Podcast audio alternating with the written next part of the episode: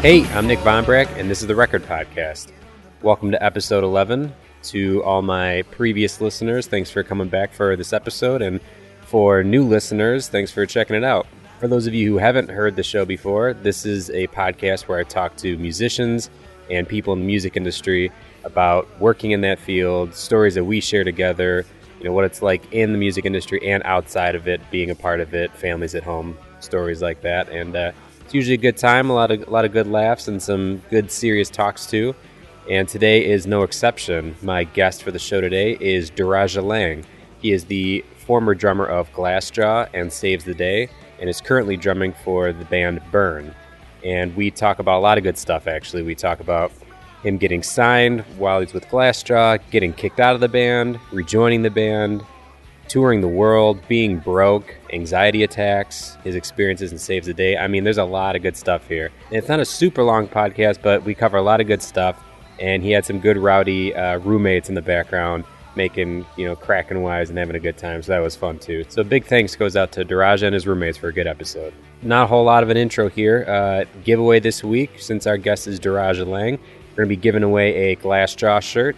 So same rules apply as always. Just go out there on Twitter, on Facebook, promote the podcast, just get creative.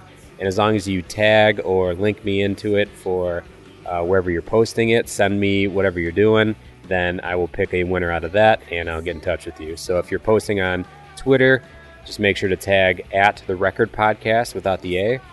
And on Facebook, it's the record podcast, and anywhere else. I think that's it. But yeah, get creative and go out there and win yourself a sweet Glassjaw shirt. All right, let's get to it. Here's my interview with Durijah Lang.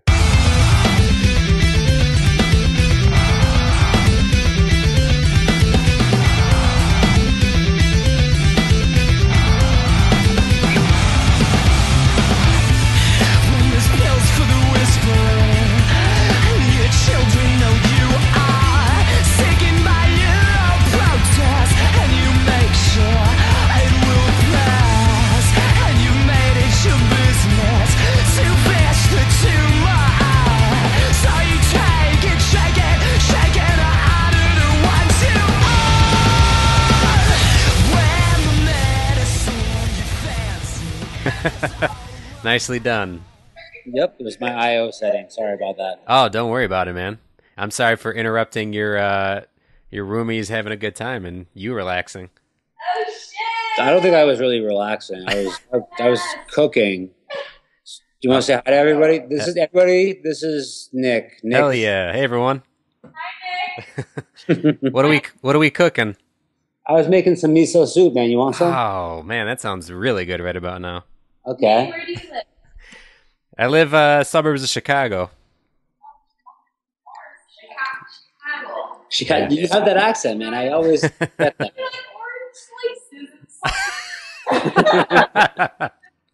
I didn't I didn't know the uh, the uh, the thing to dictate with was uh, orange slices for Midwest accent. Capri Sun? Can we say Capri Sun? Capri Sun. Oh. Genuine Midwest accent. You're you're a lifer, right, Nick? yeah, man. Yeah. That's what I thought. Okay. Yeah. So how you doing, man? I'm all right, man. What's cooking with you? Nothing, man. Just uh, you know, having a baby and working and all that shit. You having a baby? Had a baby. I got a four month old. Holy shit! Well, congratulations. How's how's that? Uh, you know, super stressful and I've heard. uh, yeah, no, it's good though. She's doing good. Okay. What about what about you? What are you up to these days? I mean, I I just can't get over that I ran into you the last time I was in New York randomly. That was like super weird because like it's always terrifying when I'm like walking down the street in New York and somebody calls my name. I'm almost Sure. like, oh, who's this going to be? but yeah, I was really glad it was you. yeah, it was a good that was a good little moment, especially because I had I had worked all day and I was like, I don't want to fucking go out. It's late. I'm tired. And then my buddy's like, Yeah, come to this bar. It's this cool thing. It's free, whatever. And then I well, you and I've done this before where someone walks by and I'm like, No, that's not them. I'm not going to say anything. But I was like, Damn it, that looks like Durijah. I'm just gonna, you know what? I don't know anybody here, and if I'm embarrassed, I'll just run right into this bar. So I just just so happened uh, I didn't have to be embarrassed, and it was actually you in it. And when you looked at me, I was like, "Oh shit, you don't, you don't, you have no idea who I am, do you?" and then you knew who I was, so it was good. Yeah. I, I remember you. We, we spent some time together. So yeah, man. Um, so yeah, I try to make these things like as non-formal as possible, but That's um, really. I'm super not into formal unless it's like dress wear. I mean, I'd Yeah. love to wear a suit every day, but I can't. well, you can dress formally, but we're gonna talk casually. So if you're in a, if you're in a suit, that'd be preferred. I want to be can give up professional. Five minutes to get changed. Yeah, yeah, that's good. Okay, cool. So where um so where so I'll just go all the way back. Where um not even musically, but like where did you where'd you grow up? Like where are you are you a lifer on the East Coast? Oh boy, hometown shout out. Yeah, um, I'm I'm from Huntington in Long Island, and coincidentally, so is my roommate Ash, which is super weird because we didn't know each other beforehand. Fuck you and your fucking Yo, fuck RVA. can, That's a like- tough crew in there, man. It is. I'm mean, kind of glad I'm not there. It sounds like a rough and tumble bunch. New Jersey,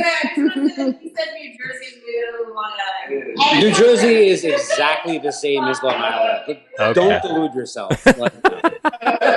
Like, New Jersey is like Long Island with more garbage. Like,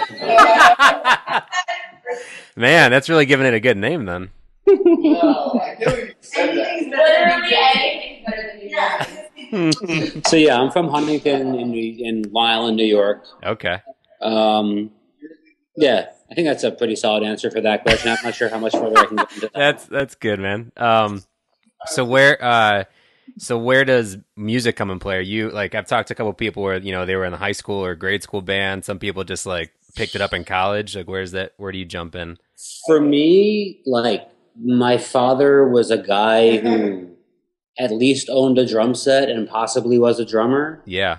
and he had a bunch of bands that he played in when I was a child, as well as owning like a res- record distribution thing that he did for money when I was a kid. Okay. And I used to listen to a lot of, I was exposed to a lot of music through him. And then I also used to like fall asleep and like his bass drum, oddly enough, while his bands were practicing, which seems totally counterintuitive to like sleep. But yeah. here we are. Um, Yeah, that lays the groundwork pretty well then.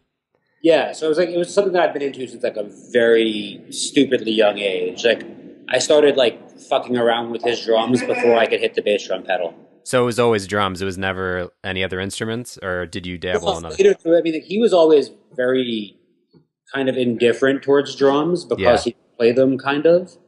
And like, granted, he he played on like a very surface level to some degree, but Yeah. like he was you hit it with a stick, it sounds like a drum. Right. It's impressive. so he like was really about me playing guitar and like I did. And like I ended up going to Berklee College of Music for guitar yeah. when I was like 18. And then I, I don't I became a drummer because there was just more opportunities for drummers really, you know? So did you did you go to Berklee and graduate, or did you go for a little bit and I went there, hated it, and Yeah. then left. Like basically, I had like a moment of clarity in an elevator at one point in time where like I overheard some of my classmates like just being like, "Man, when I get out of this school that I'm paying like sixty thousand dollars a year or ah, something shit. like that, or I want to go play in clubs," and I had this moment where I was kind of like, "I've kind of been playing in clubs since I was like a kid, since with Yeah. the dad's friends. Like, I don't need to like." run myself into fucking debt to do that especially considering that like the idea of being a music teacher for me was like really kind of a non-starter. Yeah.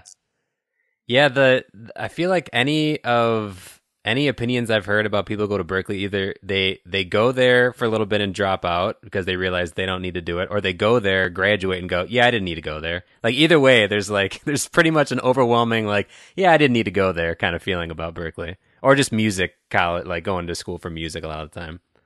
Well, I mean, sure. I mean, you know, going to any sort of art school is kind of a little bit Yeah. ridiculous in some way because it's just kind of like, you know, like my girlfriend went to art school and I used to like, you know, like help her with assignments and stuff, and it was like just madness. It was like, you know, like these people like you know you have to like write these papers about people who like you know oh I took a photograph of another photograph and I'm a good artist. And I'm kind of like the fuck out of here. Like you're a con artist you fucking shithead. Like you know?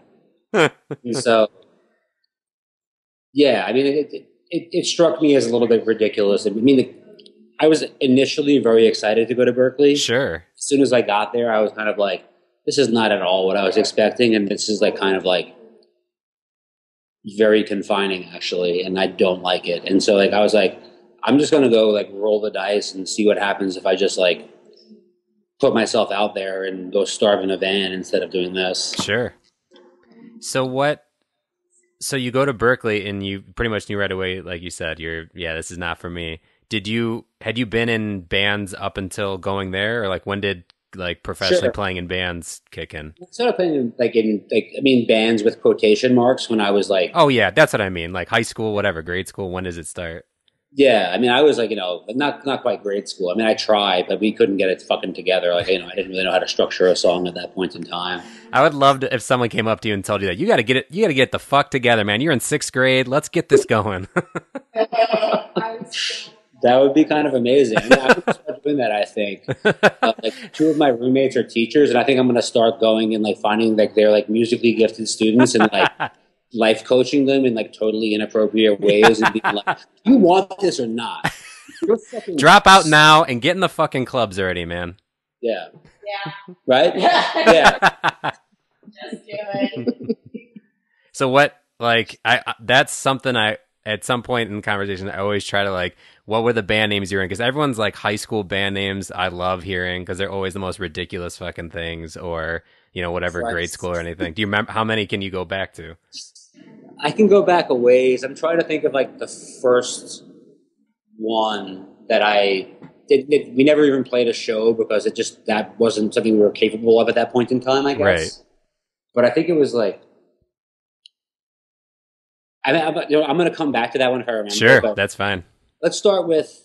There was Black Rain, spelled R E I G N, which Sure. sounded really tough when I was like fucking 11 or 12 years old. Yeah, it sounds like a metal band.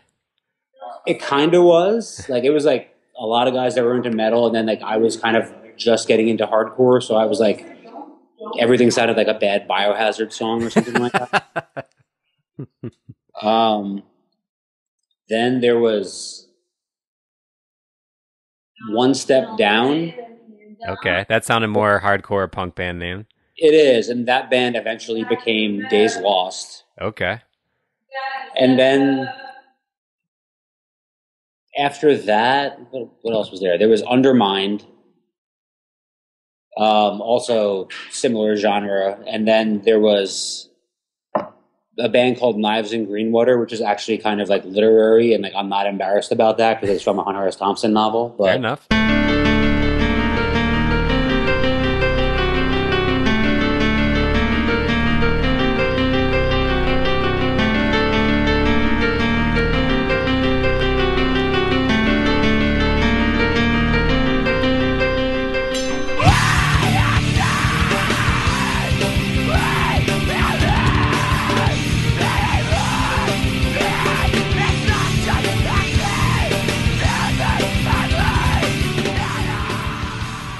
So that's when it starts getting. You start. Yeah. Yeah, uh, start- having some taste and like, being kind of like, oh, well, maybe I shouldn't just slam three words together. That but, uh, yeah, I think the the first high school band I was in, we just we went to Blockbuster when we didn't have a band name, and we picked out a movie. We were like, that sounds cool, and we were above suspicion, and that was the name of our band. And it was like some Samuel Jackson like random movie I'd never heard of, and I still haven't seen to this day. But yeah, that we was. probably get together and watch it next time we hang out. We can would- both like Kangol hats and sit down together and say motherfucker. a. It'll be great. I'd love that. Yes. so, um, so in the midst of all that, at what is there? Do you remember like anything happening where like, oh, I kind of want to do this professionally, like outside of going to Berklee or anything? Is there a point where I don't know, you go to a show or anything like, I want to, I'm going to do this. This is what I'm going to, I'm going to tour and just you know pursue this. I mean, I don't know. I mean, it's weird because like as a young kid, before I understood anything about like the, I mean, because you know, it's kind of like playing fucking Powerball. It's like you know, Right. I have a better chance of like falling down the fucking stairs and breaking my stupid neck buying the ticket than I do of winning. So it's just kind of like, you know, like when you're a kid, you don't realize those things, and that's not even information that you're able to deal with. So it's like, you know, yeah, as a young kid, it was like kind of, like, yeah, I want to be in a rock band or whatever. Yeah. Then, like, as you get older and you start realizing that life is horribly fucking depressing sometimes, and you don't necessarily get what you want to do. It's like kind of like it became less and less of a thing that I wanted to do. Yeah. But then I started like touring a lot, and it, I was touring just because like, hey, this gets me the fuck out of New York, and I hate Long Island, and like, you know, like if like, it, like, I just I just wanted to get out. And, Yeah. like, it wasn't necessarily a career choice so much as it was just kind of like this is something to do Yeah. in some sense. And, you know, I still remember being very bewildered when certain contemporaries of mine started like actually having like careers in music. Like when Right. Six Day got like a video on MTV and like a tour with Weezer, that seemed impossible to me. you know, it was like, it was a really weird time because like, I mean, that shit seems so quaint now. It's kind of like, oh, you have a music video, but it was like at the time that was kind of Right. a deal, you know. Yeah. And so, like, yeah, I mean, you know, like, it was weird seeing friends that I had like grown up with, and uh, my roommate's appreciating your avatar right now on Skype. Actually, It's- for anybody Nick listening, if this makes it Valbrock. in, yeah. It's- Good pronunciation. That was good. Uh, really? Is that correct? Yeah, most it's surprising a lot of people. It's pretty phonetically spelled, and like half the time, people screw it up pretty easily. So that was good. They like some Capri Sun. I love this element that's going on right now. I love I love everything about it. So that so you actually brought up saves the day, and I was gonna ask at some point, so I was asking now because I just kind of assumed you and Manny like jumped into the band like they needed people, and you you know were kind of like hired guns, but you by the sounds of it, you knew them or like like you said you were contemporaries way back. So where do you? Together, but I mean, like, we didn't necessarily like hang out. And Okay. I mean, it was like we we eventually figured it out once me and Manny were doing it that like there was this one show we all played in I want to say Delaware at like University of Delaware where it was Eben's first show with Saves the Day, hmm Manny's first show with Glassjaw, and then also Eben's last show with his old band that I would go on to play with as a new band called the Strider. Okay. and like it was like basically everybody that was significant in my life for like the next 15 years was in, like on the same stage at one moment kind of thing. That's crazy. Like, we didn't know each other. So it's like super incestuous and weird. But like yeah. And I feel like every anytime I've seen you for for a long time, anytime I've checked in or when we crossed paths, you were always you and Manny were always like a package deal. How long is that? Like, have you guys just always been in bands together for a long time, or how did that come about? i mean it started with glassjaw really like he joined glassjaw right before we got signed right before i got kicked the fuck out and uh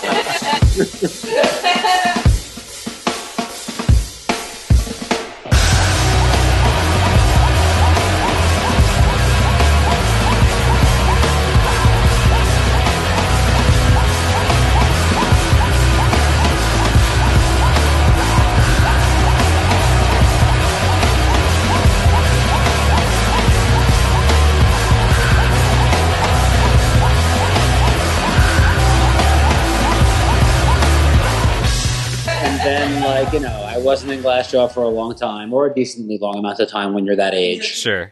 And in 2005, like, I got the phone call about doing it again. And at first, I was kind of like super reticent to do it. Right. But then, like, I heard that Manny was possibly going to do it. And, you know, I love Manny as a bass player. So I was like, I hung up with Beck and I called Manny and I was like, Are you actually going to do this thing? And like he was like yeah i think so like i think i like, i think manny might have been the one that actually like brought my name up to beck Gotcha. but pretty much like since then 2005 we've done just about everything together like i did one rehearsal with a bass player that wasn't manny a couple of years ago like yeah. three or four years ago and it was like it was kind of frustrating and a bummer well, like- when you know what you like, you stick with it, man. And that's Yeah. kind of that's kind of nice for every band you've been in. So it's not like you know, for them, they know that you two are you know you play together and you know each other well. It's not like a complete you know guessing Yeah. game. And for you two guys, you don't feel like all right, let's see what this thing's all about, and I'm by myself. Like you have someone to go in with that situation. So I, I think it works out pretty damn well. i mean he was in saves the day before i was oh, like oh, okay. like a couple years, I think, of it on me. But like, when like I guess their old drummer Pete Parada quit right before a tour, Okay. and Manny I guess was just kind of like I have an idea, and they called me and was like. Are you available? And I was like, Yeah, my band just broke up, actually, oddly enough. And then he was like, Could you play these kind of songs? Because I hadn't been playing pop punk in a long time. And I was like, Yeah, I mean, you know, I'll have to, like, you know, get back in that kind of headspace. But I mean, I've done Right. stuff like this before. I mean, the Strider was kind of like very similar to what Saves the Day was doing, you know? Okay. So, like, it was like, you know, it just worked out. Say what you wanna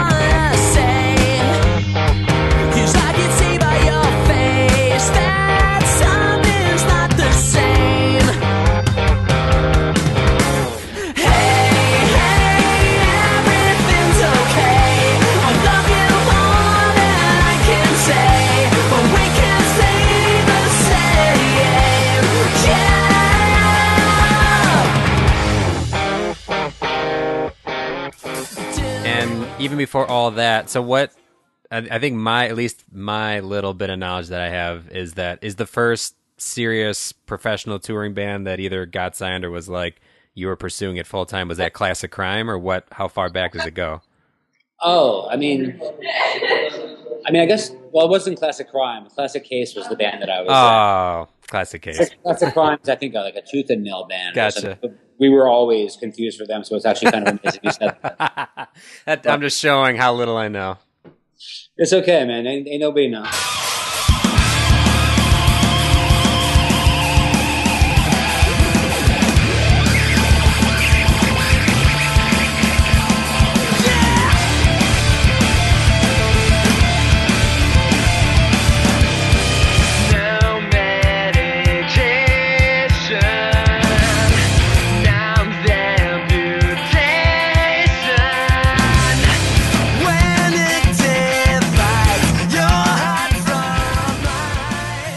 Guess like the first band that got signed was Glassjaw. I mean, like, I was like really young when that happened. Yeah. So Like, how old were you when I just yeah I, the history of what at what point you were in what bands it just is. I mean, to me, I'm just like you were in all these bands at all the same time in my brain. No, that's not how that happened. Um, thank you. but no, I was I was 18 when Glassjaw got a record deal, and okay. it was super disorienting because like if you're like that young and stupid, you kind of feel like, oh, this is it. My life is totally going to change. Sure. Like, and like it's totally not that at all. It's just like kind of like I mean, like, even if I hadn't gotten kicked out, it would have been just like years of like doing doing tours where nobody cares about your band and like just like eating crow, you know? Yeah. I mean, like things started happening better when I started doing it again in like 05. But like to hear like Beck talk about it, it just it just it just sounds like they really were just they were grinding really hard for like however many years, and then like they took a break, and then they came back, and it was kind of like people were interested all of a sudden. That's weird how that works, man. Especially because I mean, I mean, in just in the bands that you've been in, it seems like, from what I know, yeah, you were in Save the Day and Glassjaw. Those are and both times that I've seen. Well, not both times. I saw you with Save the Day more than a couple times, but just seeing you at the times that I saw you with those bands, I mean, it was just massive crowds. So I could just, I could not imagine you being in that band at a time where it wasn't that, because that's my knowledge. That's just what I saw. So it's it's just crazy to me.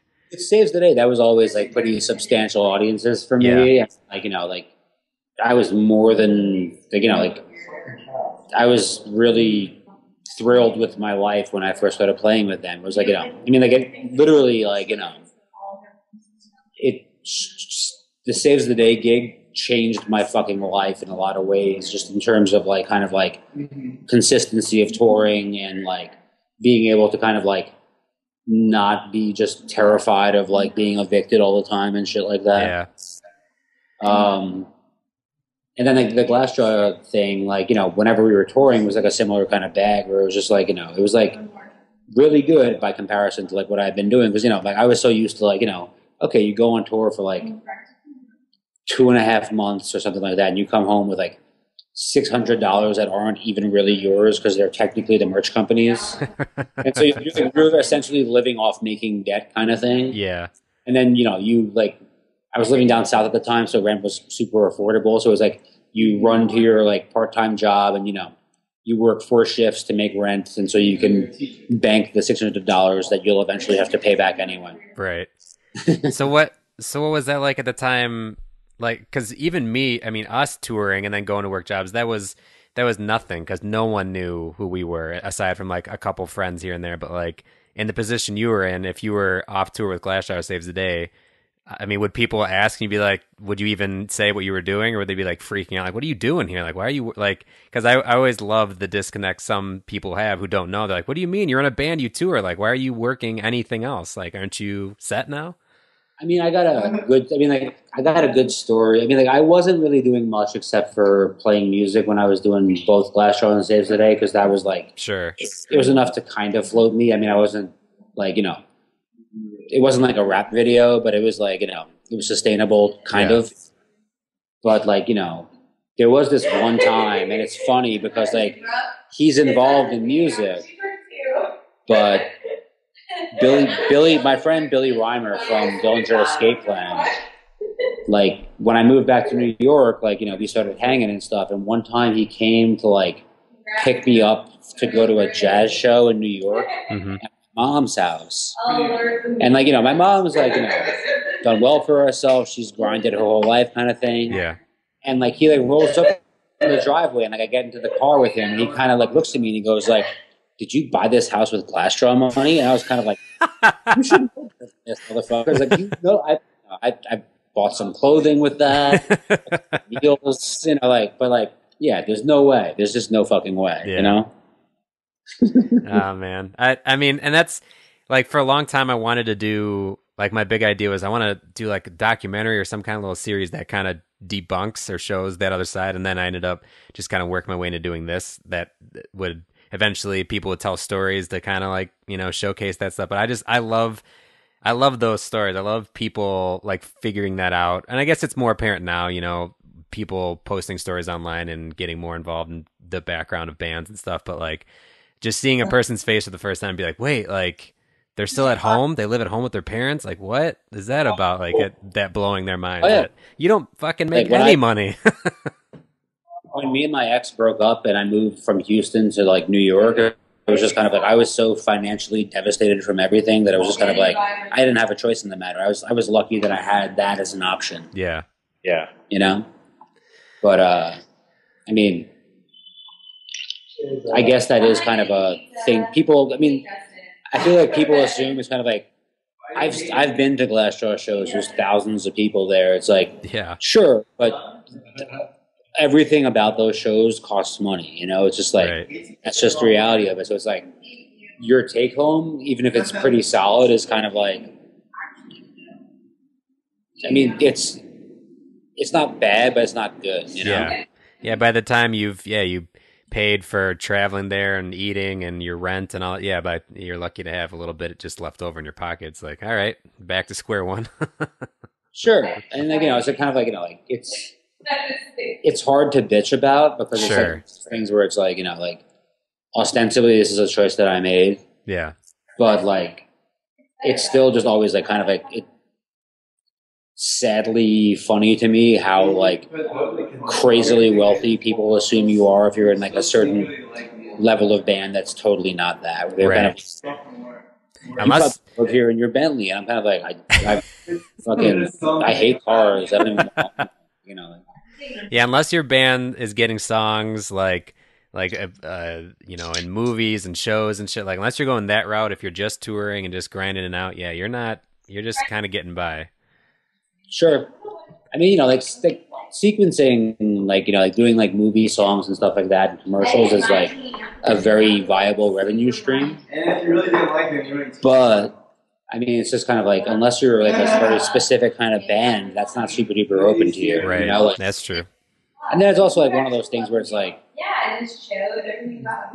I mean, for me, there's something inherently kind of sad about like somebody basically only getting money for their art via like attaching it to some sort of advertising. Yeah. And like, you know, I mean, not to say that, that I'm like above that or some shit. I would totally do it. But I mean, it's just like, it's still like one of those things where it's like kind of like, it's, it's kind of like prostitution a little bit. You know? It's just a bummer that it has to come to that because really, outside of that, unless you're yeah selling albums or you're doing well otherwise, yeah, you kind of have to just pimp yourself out to that kind of thing. yeah. So when like I, I've talked to a few different people who have done the multiple bands at once thing, and I think your level of it is kind of a different level, being in two well recognized bands. But something that I'm curious about is like jumping jumping into a band like Saves the Day or bands that are kind of already going or that already have a history. Do you do you kind of sort out like what your role is in it in terms of like all right so you're not a founding member but you are playing with us now so does it like i don't know like not i guess not necessarily only money stuff but like i feel like that could get muddy because like in saves the day situation chris is the guy so then after that it's like is there anything discussed or do you kind of just say you know whatever money comes my way is fine? Like i mean it's a it's a serious business so you kind of have to figure that out but i'm always curious for I've gotten good over the years of basically being like, this is what I need to keep doing this. And gotcha that that is less tricky for me in a lot of senses because it's just like it's not really debatable. It's like, you know, I, I need X amount to fucking stay alive. right Um, but the thing that gets really dicey is with like where people will make like deals about like percentages of like whatever with you. It's kind of like, and they don't want you to necessarily critique right. the direction that they're going. But you also have an like an active interest in it now because you're somebody who makes a living by selling records. Right. It's like you know or just even people coming to shows it's like you want to write a song that keeps people interested. Sure and like no, sometimes it's like you know, that that can get super tense and awkward. And like it's actually like a bummer. Like, i mean like i think at this point in time like maybe me and manny will start a band that's like our own thing. But Yeah. like i don't know if i'm ever going to be like an actual like dyed in the wool member of any band ever again just because it's like it seems way simpler for me to like just relinquish control and be kind of like this is this is this is what I need on a weekly basis. Yeah. Yeah, I don't so I don't know if you know this. I talked about it one time, I forget in a different uh, conversation I had with somebody, but there was a there was a minute right after you left where I almost jumped in to Saves the Day. I don't know if I ever told you that. No, you never did, man. Amazing. It was it it, it was kind of bad circumstances cuz the I just left Dr. Manhattan and I went off to school and then I I saw some announcement that you and Manny left and so I texted Chris and was like, "Hey, if you need a fill in for like a tour or something, let me know."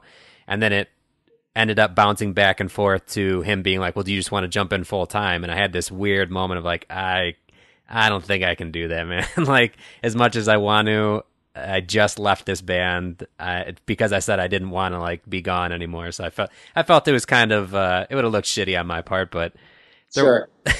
but there was a minute where I was like, ah, shit, I probably should just do this right now, huh?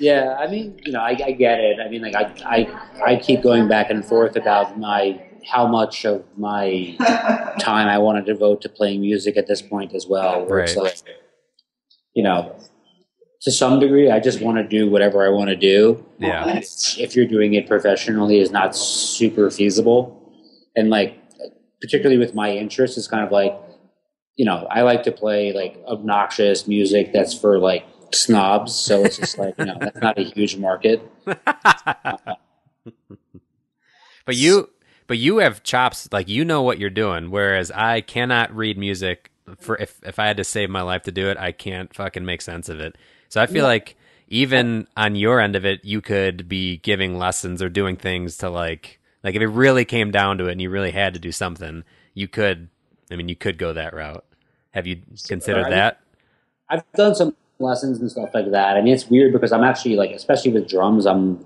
more or less self-taught. right okay So like, I can read, but it's a struggle. yeah And you know, like, there's nothing worse than like you know like a student like looking at the teacher and being kind of like, you have no idea what the fuck you're talking. I I gave one lesson one time. My brother in law was like, "Oh, my buddy's l- younger sister wants to learn to play the drums," and I was like, "I don't know." And I mean, this is a long time ago. I was like, "I don't know what the fuck I'm gonna tell this person. I have no idea." So I think all I did was. I put on music and I was like, okay, we're just gonna listen to like these different drummers so you can see what kind of different music. I think I put on like Blink 182 and Dillinger Escape Plan. This was like a middle school girl or something, and like just tried to show her that there's all these different styles. and then I think the rest of the time I just I just spent like setting up her drum kit, and that was it. So Listen, Travis, I have to talk to my roommate for a second. I'm sorry. it's all right. Sparker is easily the most interesting thing in Blink 182. Oh, easily, easily. Well, no, because Tom said he got abducted by aliens. well, Yeah. yeah, Tom has lost his mind. Apparently, that's that's unfortunate. I played his fucking podcast for my students. I teach seventh grade. Tom DeLonge has a podcast. essay about Wait, Tom aliens, DeLonge has a podcast? Stop Yes. talking. And Tom said that he got abducted by aliens and then they exist. You know you're not part of the No, no, we, we all are. I. Hey, Forbes, do you want to say hi, Forbes? Forbes, say hello. My name is Michael Bolton and I'm Oh, that's. All I heard was Michael Bolton. I Michael Bolton does live here, though. I do have a roommate named, named Michael Bolton, and that's not a joke. And it's also not that Michael Bolton. It's not actual Michael Bolton. He sings for us every night. Balance. That's incredible. One time, one night. Wait, is that him? No. Okay. It's us. No, it's us. That was great. Yeah, it's like a while. There's a there's a good vibe going on in that in that place. Is this what it's like all the time there? I mean, not all the time, but pretty regularly. It's it's pretty it's pretty uh giggly and copacetic more often than not. So where are you? Where where do you live now? Is it Long Island, or are you more in the city? Nah, I'm in South Williamsburg. The, like, it's Brooklyn, so my roommate wasn't wrong, but yelling it in that accent probably is like a bit far for this part. Like, it's like it's more like I live in Brooklyn, like you know. That, That sounded more like a basic white girl accent. yeah, A little bit, but it's, uh, yeah. So like South Williamsburg is like pretty mellow. So so so my knowledge spans about this far. Where so I I think I saw last time I was in New York when I saw you was like I don't know six months ago or nine months ago, and then I came through again. But I stayed with my buddy who lives in Park Slope, I think, Okay, and he. I've got another friend who lives out there, but that yeah, the last time I came through, I was out, and so I don't know. I have no geographic idea as to how far those are apart, but that was where I was the last time. Park Slope is about 15, 20 minutes south of me driving with no traffic. Okay, um, or about an hour from me walking and taking the subway. okay. And that's only because the subway is super convoluted if you want to like avoid going back into Manhattan. Okay. I, w- I was surprised at how clean, like, compare. I don't know if you've ever ridden the L or been in Chicago and ridden public transportation, but like, I was expecting it to be the exact same in New York, and it was like super clean and nice. I was like, damn, like, this is legit.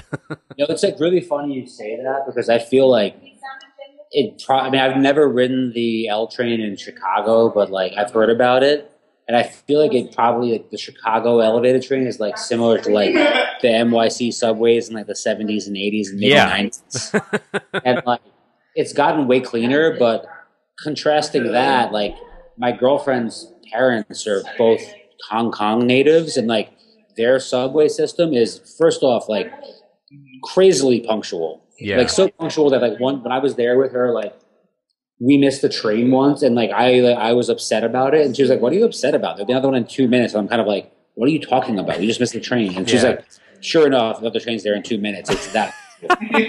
and like, but like beyond that, like when her parents came here to visit, like they were kind of like just looking at the subway and then like looking at me and being like, "Why do you assholes live here? It's just terrible." That's awesome. So you so you've been you've been to Hong Kong. That's pretty incredible. Um and where how far in the world have you but that was like personal. You're you're you said that's your girlfriend's family's out there. Well, I mean, I also played there with Glassjaw. Actually, the first time I went to Hong Kong was for a Glassjaw show. So that's what I was going to ask. How far how far in the world have you traveled for touring and that? I mean, that's pretty fucking sweet. It, oddly enough, I've done like very little in like Europe, but I've like you know I've been to Australia a bunch of times, and I've been to Hong Kong, which is weird. and then also some crazy how I've never been to Japan, despite the fact that like it seems like bands of our band's ilk seem to do really well in Japan, but Yeah. like every opportunity that was ever presented fell through for some crazy reason, you know. so where where would you say is the place you enjoyed going to the most? I mean, Australia, Hong Kong. That's, I, I don't even know how you really compare the two, but is there one that you liked more than the other? I mean, I like Hong Kong because Hong Kong like reminds me of like New York, but like it's cleaner and like because the first language is in English, I never have to talk to anybody if I don't want to, which is super appealing to me. So that's your ideal place is a place that's like New York, but where English isn't the first language, so you don't have to be bothered by anyone. Well, I mean, I, there's, there's, it's more complicated than that. It's also I, I do really like the culture, and I do Okay. really like. I mean, like you know, like I'm a sucker for some like really sick Asian food, so it's like Yeah, Hong Kong is lousy with it, obviously. yeah. Um, so it's like, yeah, I mean, you know, great public transportation. Nobody wants to talk to me. It's great. It's perfect. And what what is playing out there like? Because that's, I mean, going up, going out after a show, or like just traveling on days off and wandering around is one thing, but like playing to a completely different kind of crowd, is it better, worse, the same? it was cool. Like there was actually a bunch of kids that like flew to Hong Kong from the Philippines, from Manila, Wow. to see us play, which was like kind of rad. So like we like hung out because like there's no like pub like open container laws in Hong Kong. It's like, Oh. it's just, like a British protectorate, and like so like we would like you know hang out with these kids out in front of like the freaking place we played, and like talked to them for a while and stuff. And like everybody was just like super welcoming and super just like nice and excited to talk. You know That's awesome. had no money. That, and then also. for months we had to pay two rents a month. I mean, this is more of like a specific kind of thing, but like our booking agent slash tour manager at the time with Glassjaw, No, this is Like, shut down. I- after the show, we went to this uh, like 24 hour like noodle shop. Okay. And you know, you're in Hong Kong, you figure you have great access to like just the best Chinese food. Right. This dude orders spaghetti bolognese and fucking. Hong It was like the most kind of like regrettable Philistine noodle of my entire life. Hmm. Well, that's like that's like any story I hear of people who go to Japan. Like, oh, I went to the McDonald's like three times. I'm like, how do you go to McDonald's when you're in Japan? Like, how is that a thing? But every person who goes goes there at least at least once. I mean, it is. I mean, re- the re- the reality is like the McDonald's are different overseas, specifically in Asia. But it's like it's not different enough where that would be like my first choice. Like, Right. you know, I mean, I don't go to McDonald's here, so I'm sure shit not going in Asia. yeah, exactly. That that's awesome, man. I mean, I can't. We we only ever almost went to Europe once, and outside of that, it was nothing. So just the idea of like, all right, now you're gonna take a 14 hour plane to you know also to wherever Hong Kong or like a 20 hour flight to Australia, and then figure out how to wake up from that in a couple days, and then play in sweaty hot ass area, and then just fly right back. Like that just sounds insane. I don't know. I mean, that. I don't know if I'm like Sounds fun to me. some sort of a masochist, but like that's the time doing it, man. Like, especially because like the first time I flew to Australia, like I like took like an Ambien with like a cocktail on the runway and like fell asleep on the runway, and I woke up. like a good flight. I woke up in Auckland 14 hours later. You know, That sounds like the ideal way to go. Just go to just nod off and wake up and you're there. exactly. It was great. I highly recommend it. So I and I see every now and then I'll see if you'll post stuff on Facebook where people will tag you. I just see you like kind of bounce around and playing all kinds of random shows. Like what so what are you doing? Yeah, what are you doing now? Just kind of catching uh, shows here and there or I mean, I've been me and Manny have been doing this band called Burn that was like an old New York hardcore band that we both grew up listening to. Okay. and so we've been doing shows with them for like the last year or so.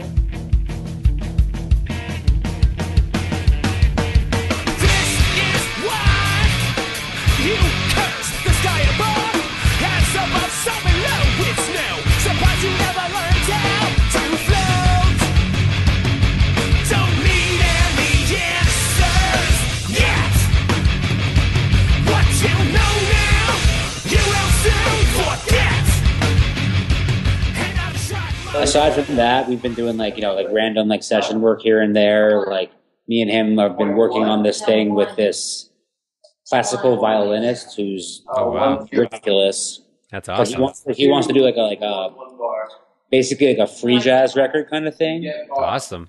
And so it's like super outside of my comfort zone, and therefore it's like super fun, you know. Yeah. Um, so I've been doing that, and then really like you know I just basically try to say yes as often as I can. Yeah. Why not? I get Yeah. 30. I just I generally I'd be playing than not. Yeah, yeah. And if you've got the time and you're available to do it, I mean, you're you're too good a drummer to just like pick up an office job. That would that would make me sad to hear. I don't know, man. I've been looking into that too. I mean, that, I mean, like, at this point, I mean, I'm 35 now, so like stability sounds like almost kind of like. I know I said I didn't really want this, but this might be actually kind of awesome. It's it's funny because like, so when we were touring, I'd talk to my buddies and they'd be like, "Yeah, I got office jobs. I hate it. I fucking hate my life." And then at the time, I was like, "Yeah, that sounds awful. I'll never do that." And then once I left and went to school and started like working those jobs, I was like, "Yeah, I'm kind of into it. Like same thing. Like yeah, I know when I'm gonna get home. I know what my check is. All right, I can get into that. Like it's not so bad." yeah, I mean, you know, like that's never seemed like terribly unappealing to me. All I mean, the only conceit is that like I'm definitely the kind of person where like if I wake up and like see the same scenery too many days in a row, I get Right. a little bit squirrely sometimes. Sure. But I'm not sure if that was like something that was like I was predisposed to as a youngster, and like now it's kind of like I'm old and boring, and it's kind of like you know, literally I've been making miso soup all night. You know, like I'm, I'm pretty fucking domestic. But that sounds like a great night. Just a night of hanging with friends and miso soup. That's a solid night to me as well. I'm not complaining.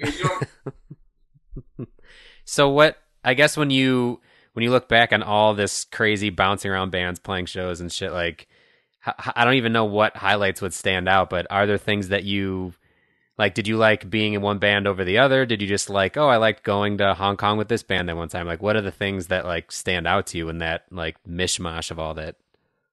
I I mean, I don't know how you feel about these kind of things, but I mean, like, I kind of feel like they're all very different experiences because there's different people involved and Right. different levels of things involved. But like, I mean, like, there are even things like with like tours that at the time when I was on them, I was like, like this is fucking terrible. What am I doing with my life? and like, just like having like terrible anxiety attacks and like I can't keep food down and I'm just throwing up all the time and like Man.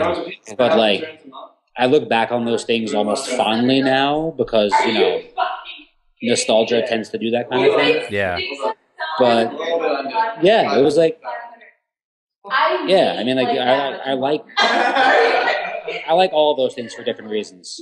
Well, that's that's a totally that's like a side I haven't had to talk with someone about with yet, and that's super interesting to me. Like, because most times you think that's another assumption. You're in a band, you're touring, you're having the time of your life all the time. It's a party all the time, but you're saying like you're just you're having anxiety attacks, like you're stressing out, like. Oh, That's a Sure. whole other aspect to it that like no one would assume is happening to anyone in a touring band. Oh, it can be like just really terribly fucking stressful. I John, mean, like soup looks amazing. you should have a bite. Can I warm it up a little bit? You should probably do that as well. Like, was that happening just happening in early days or throughout touring? Like, you'd have random like bouts of like, I don't, I can't fucking do this right now. Like, I got to get the hell out of here. Yeah, I mean, like you know, like Okay. I I've had it happen over the years for different reasons at different levels. I mean, like I mean, it's also kind of like your life changes. I mean, you know, like when I was first started doing this, I was like pretty fucking punk. I was kind of like, yeah, fuck, I'm just gonna do this forever, man. Fuck Right. this shit. You know, I don't care. I'll die in a van. This would be great. But like, you know, and then you turn 20, and that's no longer okay. Yeah. But uh, you know, generally as you like progress as a human being, like you know, the things that are no longer acceptable to you change. You know. yeah. But you know, like there's been a lot of times that I've been like, you know, completely like anxiety ridden for a variety of different reasons, and like you know, sometimes it's because like you know when I was like you know in my like early twenties, it was like just terrible tours. We're not making any money, and like the people I'm playing with are like s- stressing me out and being like, "Hey man, like we spent all the gas money on like pot, man. It's so far out." I'm kind of like, "What the fuck are you talking about?" Like you know, and you know shit like that. yeah. And then uh, as you get older, it's just like other just personality things and like people Oh my god, just being incompatible with you as a human being. Yeah, that's that's something Yeah, that but- like I think that you should put on the podcast. If anybody wants to come to my house for miso soup, uh, give them my address. Five dollars total. I should um, I should have lined this up for a, uh, a New York trip so I could add some miso soup. That sounds legit. Exactly, man. I mean, we could do another one, man. Like, this has been fun. Awesome. Um, but no, I think that's totally like another aspect that no one even thinks about is like, yeah, you're you're with these three or four or five, however many people in the band all the time. So and again, you would just assume, oh, if you're in a band, you're going to get along all the time. But when it when when all of a sudden you're with these people like constantly all the time, and then there's money involved, and you're on you know little sleep, and promoters start fucking around with you, like when that stress starts to build up, you start to see the real these real sides of these people, and you're like, I don't think I can fucking be in this band with you anymore. like I don't think we actually get along when it comes down to it. It's actually like I mean, like I mean, did you do any bus touring, or were you always in a van? We did the only bus tour we did was when we did Warped Tour for the six weeks. Uh, we split a bus. That was the only time though. Okay. So I feel like it's easier to like navigate those kinds of things if you're in a bus because there's more space to get the fuck away from people. Right. But if you're in a van, it's like you're in those people's face all day. So if you guys are not getting along, like that shit is like super in your face all day. And Yeah. like, you know, like there's been times where like, you know, like I'm like a very mild dude, generally speaking. I don't have like a quick temper, but like there's been a couple times when I've almost like beaten bandmates to death over like something that would have been just like, you know, a mild slight Right. in their context, you know, like I just, I would have walked away, but because I had to sit right behind him, Yeah, it why was- are you guys video chatting? because there's a podcast. It's not going to be a video component to it. Or you don't have like FaceTime or Skype? Well, this is Skype. Or why are you, does he have video chatting?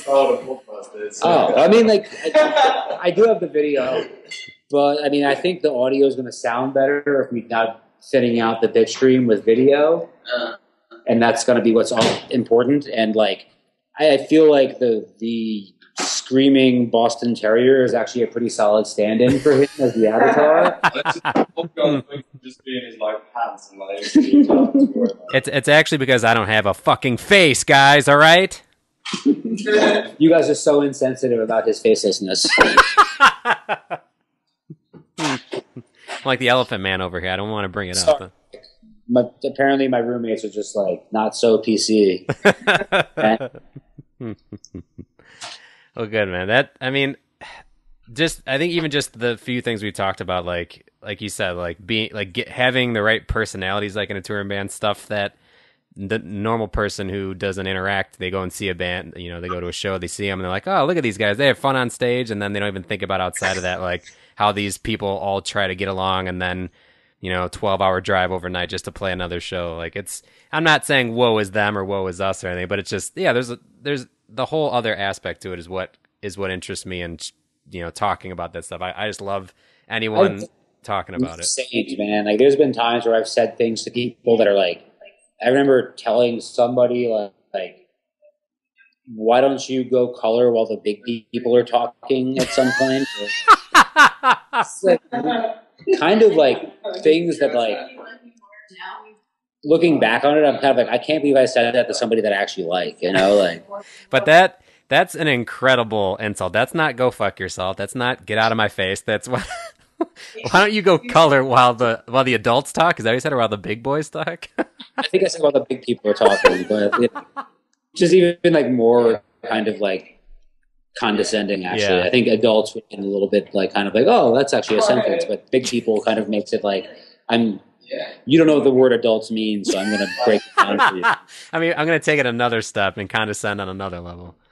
Exactly. Well, that, that's yeah. great. I like Brett Lessons better. So- Yeah, it can be crazy, man. I mean, you know, like I, I, I'm trying to think of like specific examples of just like what that's like. But I mean, like Yeah. it's it's kind of hard to encapsulate the actual experience of like just being stuck with people, especially if you're not super duper getting along. Right. Well, and it's it's funny because the before Doctor Manhattan started, we were in an, another band that eventually became Doctor Manhattan, and we were about to go on our first tour. And the more we got closer to it, we are like, I don't, I don't even think we can do this. And then it that band disbanded, and then we became Doctor Manhattan. But like, like up and like I think I think on paper in bands and whatever else, you know whatever anyone does, but like on paper, a lot of ideas sound good, and then you start to like really try to figure it out, and you're like, yeah, I don't. I don't know if like once we start not having money and we're in each other's faces and we don't have a place to sleep, like if I'm actually gonna, are we just gonna fight? Like, are we gonna we gonna throw hands in a Walmart parking lot, or what's gonna happen? I mean, there's been a lot of. I mean, like I have a actually a good like anecdote for when things aren't going so well. I mean, this is actually probably best case scenario to some degree, Yeah, but like my band Classic Case, we had put out our second and also consequently last record, mm-hmm. and we were like just on this terrible fucking tour. It was the last tour we did, and like we kind of knew it was like ending, and so like we're like sleeping in like Flying J parking lots every night. And like just out of like desperation, like for amusement, like I would get like beers at the Flying J, Yeah, and then I would also like buy like the Wi-Fi in the Flying J parking lot. Yeah. We would just like edit our Facebook band bio that Fearless Records had like paid for. Because like band bios are always kind of like weird and stilted and kind of like right. they always sound a little bit too tough for their own good. Where it's like, you know, classic case if they keep murdering their fans or whatever. It's just like it's kind of like crazy attitudes that are just kind of like they seem like I don't know I don't even know where they would actually be in place, but they just seem out of out of place when talking about music to me Right. because it's just like this old school like metal rock and roll 80s kind of way of talking about like music and it's kind of like that's not who we are really Well, they got to get your attention uh, with words. yeah but i mean like we would like edit those to like say like crazy things like you know and like it'd be like you know whatever like if they were like kind of like if classic case keeps killing it live whatever it's like and we would like edit it to be like kind of like if classic case keeps killing their fans and dragging them into the crawl space underneath their house like you know and like it was like it was like our way of like coping with everything going wrong was to just constantly rewrite the fucking bio even though like by like noon the next day somebody at fearless whoever that was i'm sorry would like have to re-edit it to actually be the right thing again and not totally insane that's great. That's that's a perfect that's a perfect little uh, summary of. Be, I mean, uh, we we were never a band where people like labels really got involved in that way. So just hearing that that you just kept basically fucking with whoever that was just to be like, look, this is you know what we're we're having a we're not having a great time. This is how we're gonna get our kicks. We're just gonna put this up and fuck with this guy that way. Yeah, well, it wasn't like we were trying to fuck with them per Yeah. se. Just kind of like blowing off. I just thought it was funny. I thought Yeah. it was like taking yourself super seriously as like a musical entity always just felt a little bit ridiculous to me. right. I mean, I understand that like you know if like if you're Rihanna, you kind of have to fucking do that, but we're totally not that. Like you know, it's like we can afford to have a bit of a sense of humor about everything because Right. everything's kind of a fucking joke right now. You know, it's like, and so it's like you know, it was always just super weird whenever people would like would like come into the picture on like the management or label side and want to be very kind of like almost like they want to be provocative, but it just ends up being kind of like douchey. And like I'm just kind of like, my name's on this. I don't want to do that. Like, Right. You know, Well, that's I. Most people that I talk to have just been in, for the most part, yeah, been in, involved with like recorded one kind of big band or been played for one band, committed to that. Didn't really jump around too much or just played in some local bands. So just hearing that even the same kind of, um, just like the same kind of bullshit. Yeah, I mean, no matter what level of band you're in, you're still gonna deal with the same, the same kind of bullshit. It's it's it's just at a different scale. There's more people at the show, but there's just the same butting heads. And even if you're on a bus and you can get to your separate corners, it doesn't matter. You still gotta you still gotta deal with that shit. to some degree, I kind of feel like things can actually get way worse on a bus because like you're not forced to confront each other. Whereas like in a van, like you can only realistically like sustain that kind of animosity for so long before it comes to a head, you know? Right. Like, whereas you're on a bus, like things can really fall apart because it's just like, I can just go hide in my bunk. Fuck you. I don't want to talk to you. Whatever. Yeah. Like, you know, it's, it's different. But yeah, I don't know. I mean, I got, you know, when I was like doing like van tours with like Classic Case, like, you know, there were a lot of times where like me and whoever, I mean, I think specifically my old guitar player Mitchell and me would butt heads a lot We're like we would just get into it and like it would get hot for a second where like we'd be kind of like, you know, one of us would be like, I'm gonna fucking punch you in the face. And the other person would be kind of like, I don't think that's a really great idea. And then like eventually we'd like actually like talk about how we felt about the situation and like things would kind of resolve themselves in some capacity. But like in a bus, it's kind of like you, you can have these like passive aggressive kind of like avoidance kind of things going on for like way longer than is healthy that can like ultimately just break down and be like kind of like, all right, fuck you, I'm never talking to you again, you know? Yeah. Like, and then it's over. Oh man, I, even even thinking about like like I hung out with Andrew last night. He came over and saw the baby. We uh, had dinner and stuff, and even just thinking about being like, if someone's if someone you know messaged me, was like, "Oh, you got to go on a six week tour tomorrow." I I I just couldn't even wrap my head around that right now. Not not to say you know it it's like impossible to conceive it, but just how little there was into doing it, like go that went into going on those things before and how much it would take to like make that happen now it's like a whole different world just in the span of you know a few years How long have you been out of it for now? um well yeah probably like yeah five like five years I five mean, six that's years A lot, man. Yeah. I mean, like, I've been done with like, especially just since like quitting. Like, you get used to things. I mean, Yeah. since quitting last year, like the first year was a lot of me just kind of like struggling with like. It, it's weird when you do something for long enough; it becomes such a huge part of your identity. Right. And like, you know, like I didn't really. It's it happens so subtly. You don't really. You're not really aware of it. So like, I was unaware of how much like my identity was kind of to some degree hinged upon I'm Daraj I'm Durijah who plays in Glassjaw. Like, Yeah. You know, I, there's always that kind of conceit, and like for the last year, it's been a lot of me being like kind of like trying to be like, okay, well now that that's not who I am, who the fuck am I? Kind of Right. And, you know, what am I about now? And it's trippy, man. But like, Yeah. you know, I and I totally get the opposite too, where it's like you know, once you get used to just like being in one spot with some sort of kind of like semblance of stability, it's like the idea of like, wait, you want me to do what? Like Yeah. get in this van and just drive for six months? Okay. yeah You know, yeah and it's it's totally that and even and even just being like oh i'm just not i'm gonna be gone for six weeks and when we would tour before money was never really a thing because we lived at our parents houses and whatever money we came back with was you know about the same or less than what we had so we didn't give a shit but now it would be like I, every day i would just be stressing the money like and I, that Oh, would, sure. it would just take the whole fun out of like the whole point of doing it oh, I mean, well, I mean, really, I mean, like having a kid obviously changes things. I mean, Yeah. like, and really having a kid should change things because, like, if it doesn't, then like you're fucking up probably. You know, like Yeah, the the guys who are in bands with, who have kids at home or fan like that blows Hard. my mind. I mean, I respect that they do it and they grind that shit out, but like I could not imagine it. I couldn't imagine it.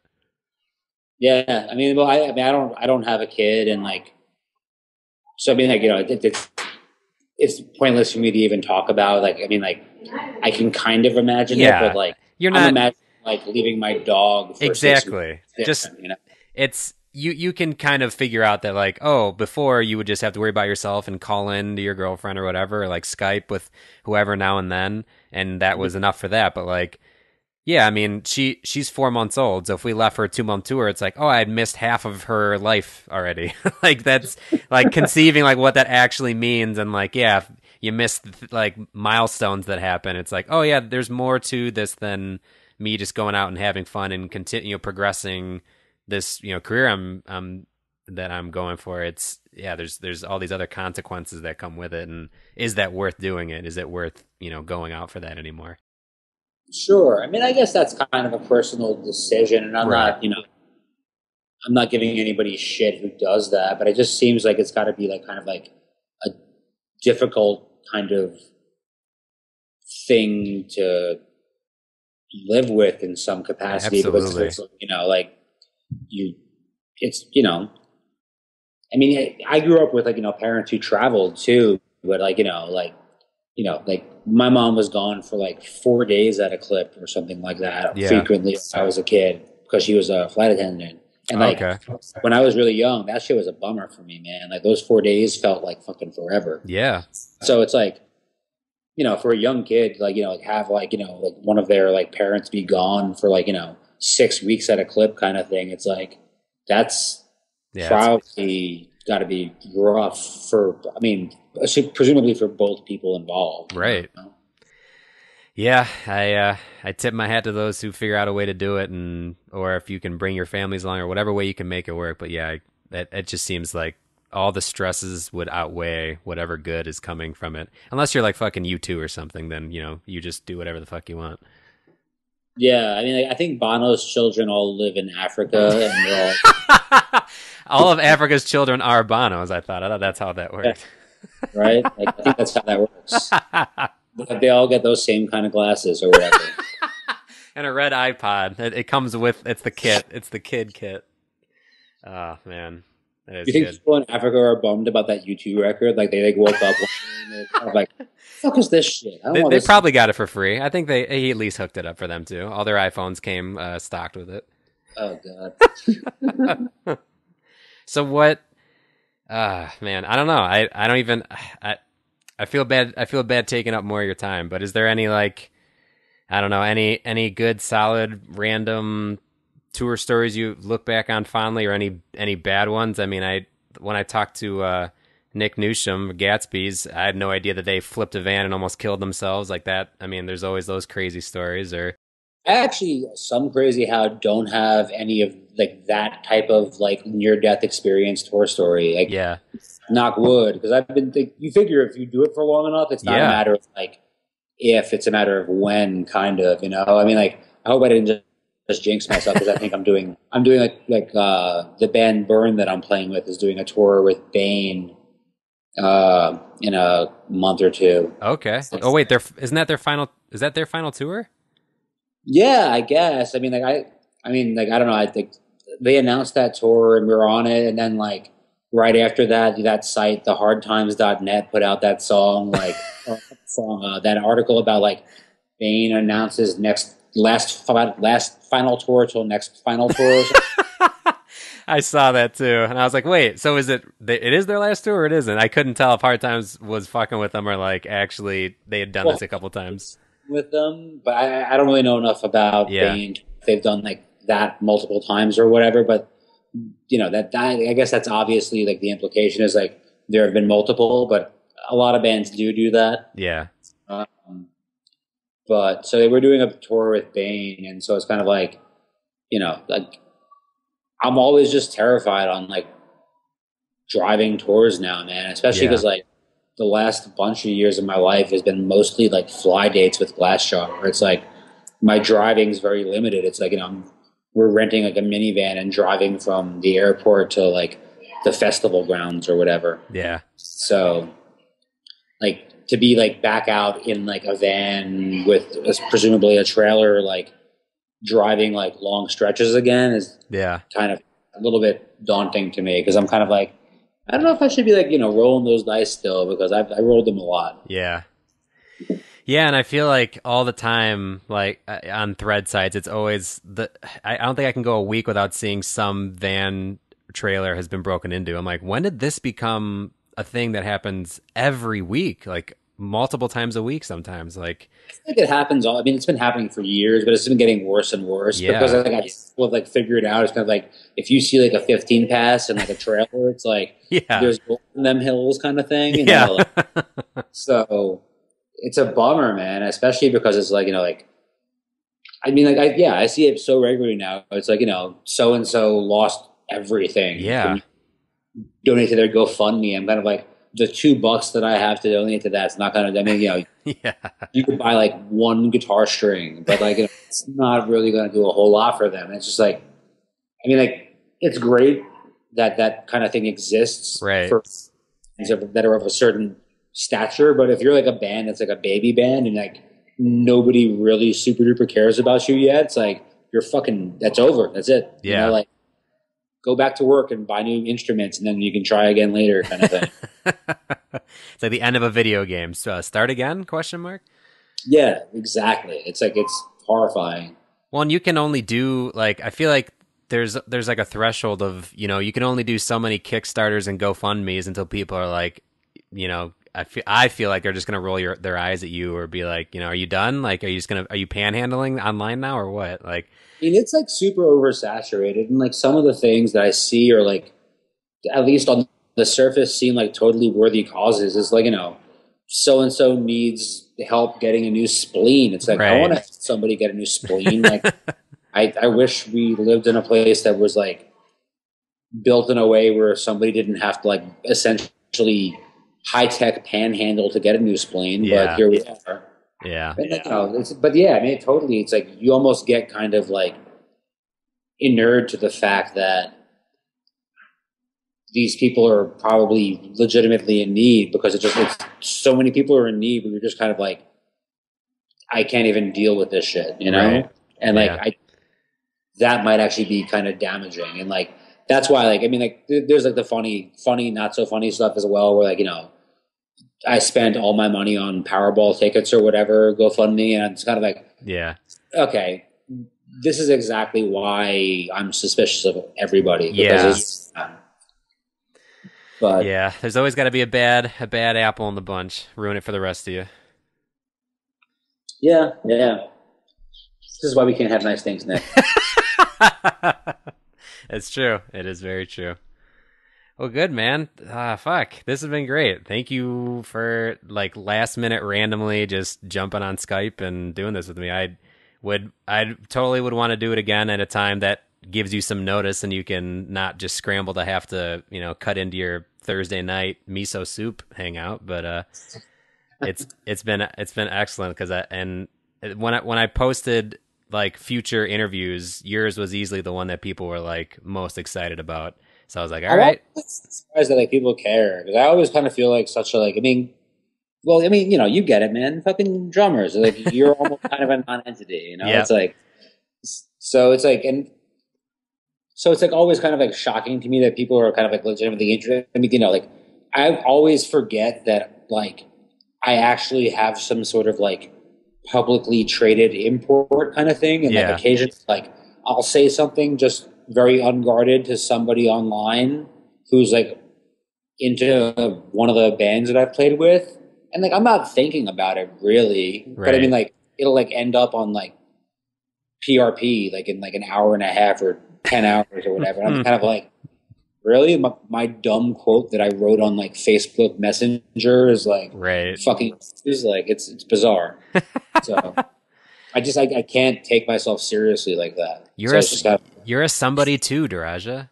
yeah.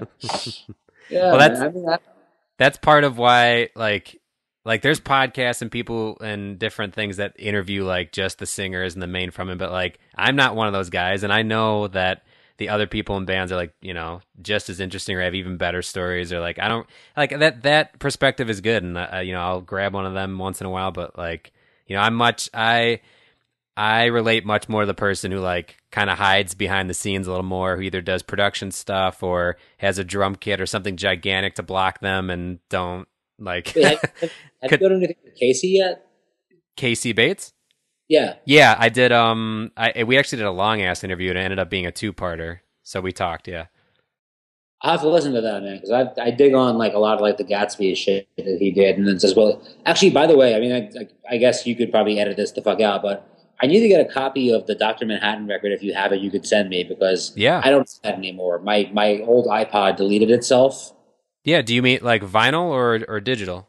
Just like digital. I mean, Yeah. like I, I'm not a vinyl collector. My, my my father did that, and now I have to get rid of it all. So uh, Yeah, I can definitely send it to you. I can send you yeah any of this shit, any of this shit you want. yeah, I mean, I, I would I would love to have that available to me because I remember really enjoying your stuff. So Ah, thanks, man. Yeah, I will. uh I'll get that over to you. I'll just grab. I'll text you and grab your email, and then I'll I'll send it over to you. All right, man. Um, yeah, so it's like you know, like I mean, I'm, I'm assuming we're more or less done for the evening. But yeah, like, man. if anything doesn't work out in ter- terms of like sound quality or just like noise levels or whatever, and you want to just kind of like re chat some shit. I mean, obviously, it won't go down exactly the same way because I actually don't No. have this written down speaking extemporaneously, but No, this was great, man. I loved every part of it, and I will not change it. I like leaving it unedited and just all the noise and your roommates in the background. It was perfect, man. marvelous. Thank- Uh, uh, I mean, so we're gonna. We're, when can we uh, expect our royalties for the podcast? man, if you if you expected to get money from anything you've been doing, then you were sorely mistaken. You should have learned that lesson by now. yeah, I know. I should. Did you see that? Did you? Are we friends on Instagram? Because I have, have like I posted like one of my old royalty statements from Classic Case. Oh God, I got it. I didn't know you were on Instagram. I got to find you on there. That sounds hilarious. It's it's you have to look up how to spell it because I can't tell you, but it's Ashkenazi Osborne. okay. uh, yeah, I got, I got this statement from like years of like royalties or whatever, and it was like fifty bucks or whatever. I was kind of like, yay, it was all worth it. yeah. it was all worth it. And that'll be the name of this episode. It was all worth it. it was all worth it. It was all a dream. Thank you, dude. I pre- I appreciate it. I appreciate you giving some time on a Thursday night. Go uh, go warm up that miso soup and uh, enjoy yourself. I'm gonna do the fuck out of that, man. But uh, you take it easy, and uh, hopefully we can do this again sometime. Yes, man. Thank you, man. I appreciate it. No doubt, man. Take it easy, buddy. You too, man.